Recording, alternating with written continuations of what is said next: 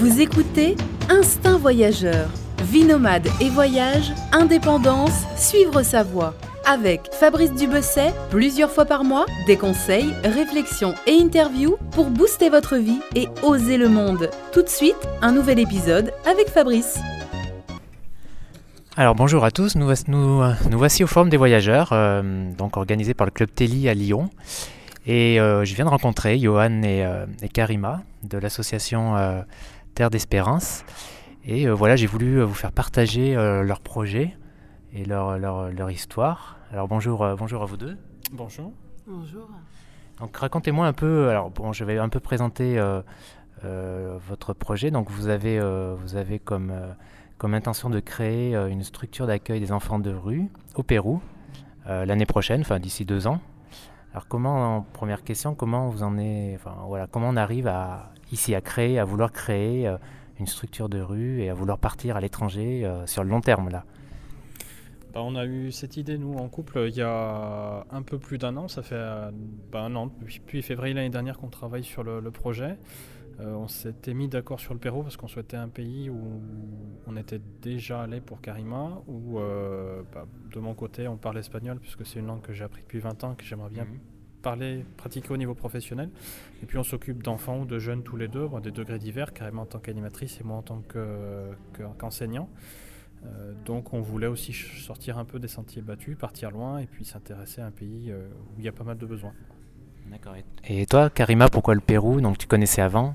Alors moi j'étais en, au Pérou en tant que volontaire déjà et euh, ce qui me touchait c'est les jeunes de la rue qui, euh, qui voulaient s'en sortir, qui voulaient aller à l'école et qui avaient du mal des fois parce qu'il euh, y avait l'argent qui bloquait, il y avait beaucoup de choses et, euh, et j'étais plus à l'aise avec les jeunes de la rue qu'avec les jeunes... Euh, dans une école normale, d'un jeune qui était dans une association comme ça. Et je me suis dit, pourquoi pas faire quelque chose, en fait. D'accord. Et tu étais partie dans quelle structure euh... Alors, c'était avec une O N G espagnole, mm-hmm. O N G Ofra San Francisco, et euh, voilà, qui s'occupait des jeunes de la rue à, à, au Pérou. D'accord. Alors, moi, j'ai souvent des questions de lecteurs qui me demandent voilà, comment trouver euh, sur place euh, une structure pour les accueillir dans le cadre d'un volontariat. Est-ce que c'est facile? Est-ce qu'on peut partir comme ça? Non, est-ce que d'abord, ça se prépare? Il faut trouver avant. Où on peut un peu débarquer comme ça en voyageant, euh, ça peut se rencontrer au gré, au gré de la route. Alors c'est un peu un danger de partir comme ça. C'est mieux de partir quand même euh, un peu préparé, parce que quand on part comme ça, ben, c'est un peu, euh, c'est un peu le qui-vive et c'est ça. Mais c'est vrai qu'en général, il y a des structures là-bas, mais il faut avoir quand même, il faut partir avec une structure toi-même pour euh, peut-être connaître et peut-être rentrer après euh, dans leur structure à eux, quoi. D'accord. C'est plus, euh, c'est moins dangereux et c'est plus préparé. Et, euh, plus de sécurité, quoi. D'accord, mais par, c'est plus dangereux, enfin moins dangereux, tu, tu veux dire quoi exactement? Parce qu'on est européen et tous les gens croient qu'on a beaucoup d'argent, qu'on est riche et c'est ça. Et euh, il pourrait y avoir euh, un peu... Euh, ben moi, j'ai pas, toi, tu, tu as, donc tu me donnes et euh, voilà, quoi. C'est un peu ça. D'accord. Et donc là, euh, cette expérience, euh, ça t'a, j'imagine, incité à... J'imagine que tu as aimé le Pérou d'abord pour euh, vouloir y revenir. Et, euh, et pourquoi exactement donc, cette idée de, bah, de créer cette, cette structure-là au Pérou? Alors moi, je suis partie à Madagascar tout d'abord avant de, de partir au Pérou. Et quand je suis partie au Pérou, j'ai été, euh, je savais que je, quand j'allais rentrer en France, j'allais revenir et créer quelque chose, faire quelque chose, quoi. Et donner ma vie en fait aux enfants. Parce que quand j'étais en France, je me, suis, je me donne aux jeunes et j'adore ça. Mais quand je suis partie dans, à l'étranger et que j'ai vu la pauvreté, je me suis dit, voilà, c'est là ma place. D'accord. Pour toi, ça passe... Euh... plus par le fait de partir à l'étranger. Pour toi, c'est plus... Bah, pourquoi à l'étranger, finalement? Est-ce que c'est... Euh, pourquoi pas plus en France? Enfin, parce que bon, il y a des choses aussi, beaucoup, beaucoup de choses à faire aussi en France. Alors, pourquoi plus l'étranger? Parce qu'en France, euh, comme on dit, j'ai, j'ai travaillé dans pas mal d'associations, travaillé dans pas mal de foyers, c'est ça. Et il y a toujours... Il y a beaucoup d'aide, en fait, en France, qu'il n'y a pas dans, à l'étranger. Et, euh, et personnellement, euh, quand on est avec des enfants pauvres, on n'a pas besoin de montrer quelque chose qu'on n'est pas, en fait. On est... On est, on est On est nous, tout simplement, et ils nous acceptent comme on est. Et euh, on a l'impression de, de donner et surtout de recevoir gratuitement, quoi. Mmh. Et donc la structure sera basée où? Vous avez, euh, vous avez déjà une idée, j'imagine? Alors on n'a on a pas d'idée parce qu'on ne peut pas ouvrir une association comme ça dans, dans un pays étranger. On est obligé de travailler et de nous faire connaître par, par le, la communauté locale là-bas. Et euh, on veut voir en fait où il y a vraiment du besoin. Pour, pour, vraiment, pour vraiment mettre notre association là-bas, quoi, en fait. Mmh. Ouais, donc c'est un long processus, on ne débarque pas comme ça avec son idée euh, voilà, de créer une association, ou et cetera. Ça, c'est, faut, ça se prépare à l'avance, il faut d'abord voir s'il y a un besoin déjà, j'imagine, et puis euh, avoir des contacts sur place euh, avec des locaux, et cetera. Bah, on sait qu'il y a déjà un, un premier besoin existant à l'A R E S, puisqu'il y avait une communauté qui était là depuis vingt ans et qui... Euh, est en phase de, de reprise ou de reconstruction, donc on sait qu'on peut être accueilli là-bas. Après, on cherche d'autres euh, sites d'accueil potentiels et ensuite on pourra faire notre choix. Donc on sait que c'est plus raisonnable d'aller sur place, de voir sur place les différents lieux qui nous seraient proposés par la communauté et ensuite de, de trancher. Donc euh, là, ça se prépare sur du temps, c'est sûr que ça ne peut pas être une décision du jour au lendemain. Et puis euh, c'est réfléchi, donc on, on souhaite aussi bah, un petit peu s'élargir, c'est pour ça qu'on a créé l'association et euh, on n'était pas resté seulement en, en tant que volontaire, pour avoir aussi l'avis et le, le soutien d'autres personnes mmh. euh, qui peuvent analyser les choses de manière aussi objective, sachant qu'on est l'interlocuteur de l'association sur le terrain. D'accord. Mais vous avez déjà une idée, non, de la région, parce que le Pérou, c'est grand. Euh... Bah, on, a, on sait qu'on a des régions sur lesquelles on sera moins à l'aise, euh, parce qu'on a réfléchi, nous, à l'Amazonie, ça nous paraît difficile compte tenu des conditions de vie. Euh, après, il y a la, la montagne ou éventuellement le bord de mer. On sait qu'on ne veut pas forcément travailler, nous, à terme, dans une grande ville. Euh, Donc on, ch- on cherche plutôt des communautés euh, rurales, mais voilà, qui auraient besoin de, de soutien dans l'éducation, dans les services. D'accord. Et euh, concrètement, là, vous en êtes où ? Alors, vous avez créé une association en France, et vous allez créer aussi une association au Pérou. Alors, non ? Comment ça marche ? On a créé l'association donc, le trois janvier officiellement, euh, donc elle a été déclarée. Ah, c'est tout récent. C'est tout récent, oui, c'est tout récent. Le projet est ancien, mais le, la, la déclaration est très récente. Euh, on n'a pas d'objectif de créer l'association sur place, puisque en fait, la maison d'accueil sera la concrétisation de l'association sur place et notre relais. Donc le fonctionnement doit être en France. Après, bien sûr, il faut communiquer à la fois en français et en espagnol auprès d'autres, d'autres partenaires. Et puis, euh, voilà, l'association doit fonctionner avec les fonds qu'elle peut obtenir en France comme en Espagne ou comme dans les pays hispanophones. Mmh. Euh, mais la structure, l'institution doit exister uniquement en France. Alors après, les personnes qui seraient, nous, de notre côté, plutôt salariées ou volontaires, elles seront engagées en, en, au Pérou. D'accord. Mais euh, au Pérou, il y aura une structure euh, juridique pour, euh, pour cette maison ? Alors, la maison en elle-même, oui. Donc nous, il faut qu'on se renseigne de notre côté sur déjà comment euh, créer, comment faire en sorte qu'elle tourne, qu'est-ce que c'est d'avoir un permis de construire, euh, combien de temps elle peut durer, est-ce qu'il y a des normes et des lois. Donc on, ceci, on va s'y atteler, ben, ça va être le travail de la deuxième partie de deux mille quinze et puis des années suivantes. Euh, ensuite, voilà, la structure juridique, elle, en tant qu'association en elle-même, existe en France et restera en France. D'accord, vous n'avez pas besoin de créer une structure, euh, une association aussi au Pérou, enfin une structure juridique au Pérou ? Non. Après, on peut avoir un relais sur place, une antenne qui nous permet de, d'avoir des interlocuteurs et des correspondants locaux. Mais on n'en est pas à cette, euh, on n'en est pas à cette phase-là. Ça sera... Notre objectif n'est pas forcément d'accueillir trois cents enfants, et c'est plutôt de, d'essayer de faire de la qualité. Si on peut en suivre quelques dizaines et puis euh, de les suivre, d'avoir un lien privilégié euh, avec les familles et ensuite de, de les suivre dans leur, euh, leur progression de carrière, de voir comment ils grandissent pour qu'ils soient intégrés après euh, bah, au niveau des... des universités ou des écoles, ça sera notre réussite. Mmh. C'est, nous, on part sur quelques dizaines de jeunes, parce qu'on a vu un projet qui a fonctionné pendant vingt ans, qui, euh, qui tournait sur soixante enfants, donc on n'a pas pour objectif de faire euh, du chiffre et de, d'accueillir beaucoup, beaucoup d'enfants. Déjà avoir un suivi, parce qu'en plus, là où on travaille dans une maison familiale, on se rend compte que bah, on a, voilà, c'est une structure qui accueille euh, deux cents, trois cents jeunes, et que si ouais, on a trois mille jeunes, c'est pas possible d'avoir un suivi efficace. Donc euh, voilà. On, mmh. Nous, c'est pas forcément de faire venir du matériel ou de, de, de suivre beaucoup de jeunes, c'est d'en suivre euh, quelques dizaines, mais d'avoir, euh, d'être efficace. C'est le plus important pour nous. Mmh. Et donc, ce, sont, ce seront des, des, des jeunes de rue, donc des enfants de rue, de la rue. Alors, comment tu vois les choses ? Enfin, est-ce que tu peux euh, expliquer euh, à quoi ça va, à quoi va ressembler la maison ? Enfin, pour ceux qui connaissent pas ce genre de structure, en quoi ça consiste euh...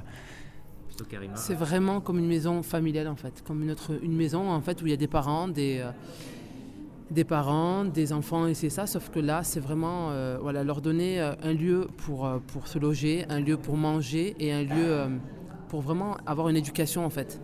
Euh, et, et surtout, voilà, c'est, c'est vraiment des, pour qu'ils grandissent dignement en fait, pour qu'ils puissent grandir dignement et pour qu'ils puissent voir le, le trésor qu'ils ont en eux en fait, leur faire sortir euh, la chose la plus importante en eux. Et qui puisse la, la, comment dire, la, la faire grandir en fait. C'est vraiment ça, c'est, c'est un lieu familial en fait. Et alors comment se, se finance ce type de structure ? Alors comment se finance ce, ce type de structure ? Par dons, par des dons, par des financements. Euh, comment dire ? Comme on l'a créé, comme il a dit Johan tout à l'heure, on a créé la, l'association le trois janvier. Euh, voilà, les financements en général pour une association, c'est vraiment, voilà, on, ça met quand même un peu de temps. Donc euh, bon, voilà, c'est vraiment par des dons, amis, euh, des dons des, de, de personnes inconnues ou connues, voilà, enfin on va dire comme ça. Mais pour l'instant, c'est plutôt des amis qui ont donné. Euh, et c'est vrai que euh, voilà, c'est, c'est vraiment euh, bon, on cherche, on cherche encore. Et il peut y avoir un financement du gouvernement péruvien, d'autorités locales euh... C'est hypothétique. Ah, c'est hypothétique, mais il faut, faut déjà étudier la question politique, là où on va s'installer. Euh, ensuite, il faut qu'on travaille, nous, avec la communauté salésienne pour savoir bah, quels sont les liens et comment ils peuvent euh, nous aider. Après, on a d'autres actions concrètes voilà, qu'on a, qu'on a commencé à mener en France sur euh, bah, la vente de gâteaux, la vente de livres, sur le, les contacts avec les centres sociaux pour euh, présenter le projet et euh, faire en sorte qu'il y ait des enfants aussi en, en France qui peuvent suivre le projet. On a un site de crowdfunding sur Internet, sur le pot commun, mmh. où euh, là, c'est ouvert à tous. Voilà. Puis on a une bonne campagne de communication, à la fois sur Facebook et sur YouTube. Euh, puis d'autres actions auprès des fondations. On a déposé déjà deux dossiers qui sont en cours d'étude, donc euh, qui seront euh, finalisés, on l'espère, avant notre départ, en juillet. D'accord.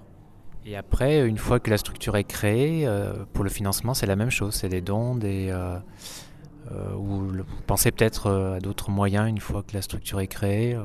Bah nous aussi, on espère amplifier le nombre d'adhérents. Donc on compte aussi sur les cotisations des adhérents, sachant que c'est... Euh, on a fixé le tarif à dix euros pour... Euh, pour être membre actif et donc avoir le droit de vote pour élire les représentants de l'association. Euh, on a quasiment fondé notre conseil d'administration futur, parce que nous on a commencé euh, à deux, et donc on va être une dizaine de personnes euh, dans quelques mois, et donc l'objectif c'est d'aller aussi chercher des personnes qui pourraient nous aider, qui pourraient s'investir, qui pourraient aussi relayer nos projets euh, à l'échelle euh, régionale, dans d'autres pôles éventuellement en France, et puis au Pérou. D'accord. Et là vous partez quand alors au Pérou ? On part le quinze juillet. Donc on va atterrir à Lima, on part pour deux ans. Donc, euh, voilà, l'idée c'est quinze juillet deux mille quinze, quinze juillet deux mille dix-sept. Et euh, pendant ce temps, bah, déjà de, d'atterrir, de voir... Enfin euh, pour moi, de découvrir, pour Karima, de redécouvrir mmh. le pays. Et ensuite de voyager, de bouger, de rencontrer, de visiter, d'aller à la rencontre des communautés. Et puis ensuite, bah, l'association, elle, continue à vivre en France, continue à travailler avec les gens qui seront au conseil d'administration et les adhérents euh, pour faire en sorte que le projet sur place avance. Nous, on sera vraiment les relais. Donc si tout marche comme prévu, vous êtes parti pour plusieurs, plusieurs années au Pérou. On est parti pour un bon bout de temps. euh, on n'a pas fixé de date limite, voilà. Après, on s'est peut-être dit qu'à terme et dans très longtemps, on pourrait, si l'expérience fonctionne, construire le projet ailleurs. Mmh. Euh, l'idée aussi, c'est de s'installer dans une communauté, de répondre aux besoins de la communauté. Le besoin principal, ça doit être l'éducation. Et voir après d'autres projets, plus liés au tourisme ou l'environnement, voire l'agriculture, euh, mais dans un cœur, dans une même communauté. Mmh. Voilà, ça c'est euh, pas avant, peut-être deux mille dix-neuf, deux mille vingt, une fois que... Euh, la maison tourne bien et que les enfants voilà, sont, sont bien dans la maison et qu'il y ait une bonne intégration. Ça, c'est l'objectif, là, pratiquement la troisième phase après le volontariat et la création de la maison. D'accord, et donc euh, peut-être, si tout marche comme prévu, par la suite, euh, vous serez amené à, à chercher des volontaires. Mm-hmm. Oui, on a, on a pour objectif bah, d'accueillir au moins deux volontaires, nous, dans la maison d'accueil, ce qui fera qu'on serait au moins quatre dans un premier temps. Donc si on tourne avec... Euh, quarante, cinquante ou soixante enfants, bon, on sera à peu près un pour dix ou un pour quinze. Donc c'est un bon taux d'encadrement.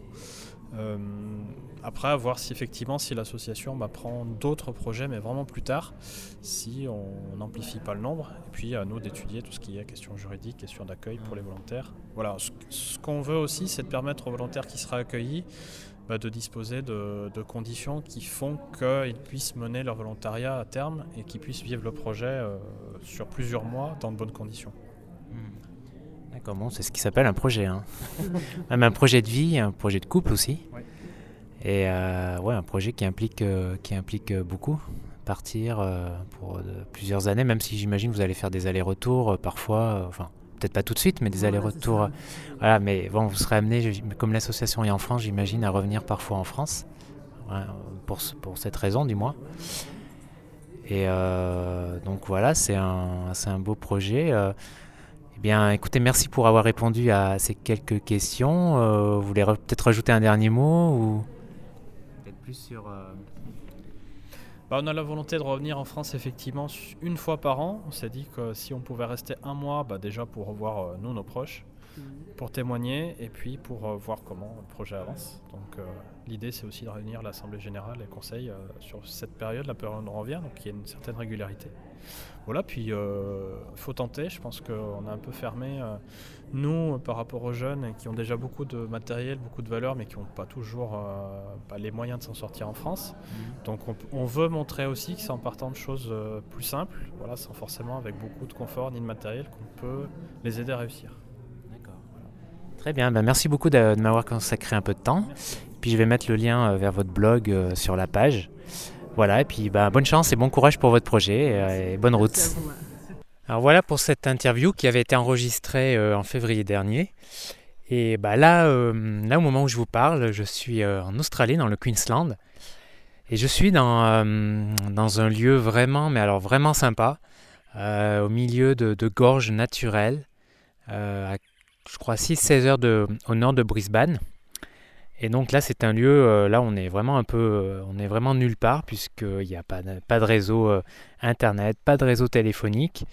Et je suis dans une, dans une loge, dans une écologe vraiment, euh, vraiment fantastique. Là, vous avez, un, vous avez des, des bungalows là, disper, dispersés un peu partout. Et au milieu, au milieu d'eux, il y a des kangourous qui viennent, euh, qui vont et qui viennent. Et alors ces kangourous euh, sont assez habitués aux humains parce qu'ils ont ils ont pas du tout peur, ils sont pas du tout timides. Et donc c'est vraiment euh, c'est vraiment agréable. Vous vous levez le matin euh, avec un beau soleil au milieu de la végétation, euh, du bruit, euh, du cri des oiseaux que vous entendez sûrement. Et euh, voilà, vous vous trouvez euh, nez à nez en sortant de, en ouvrant votre porte, en, en sortant de, sur le balcon avec euh, avec des petits des kangourous qui sont en train de manger des fruits euh, ou brouter de l'herbe. Voilà, c'est vraiment Vraiment super, là je suis en Australie pour, euh, depuis quelques jours et euh, pour quelques semaines et euh, vraiment c'est, pour l'instant c'est que du bonheur. Voilà euh, pour la petite histoire, euh, bien, merci, de, merci toujours de, de me suivre et, et d'écouter ce podcast d'Instinct Voyageur. Et comme d'habitude, bah, je vous retrouve dans deux semaines pour un nouvel épisode et en attendant, bah, gardez l'Instinct Voyageur. Ciao!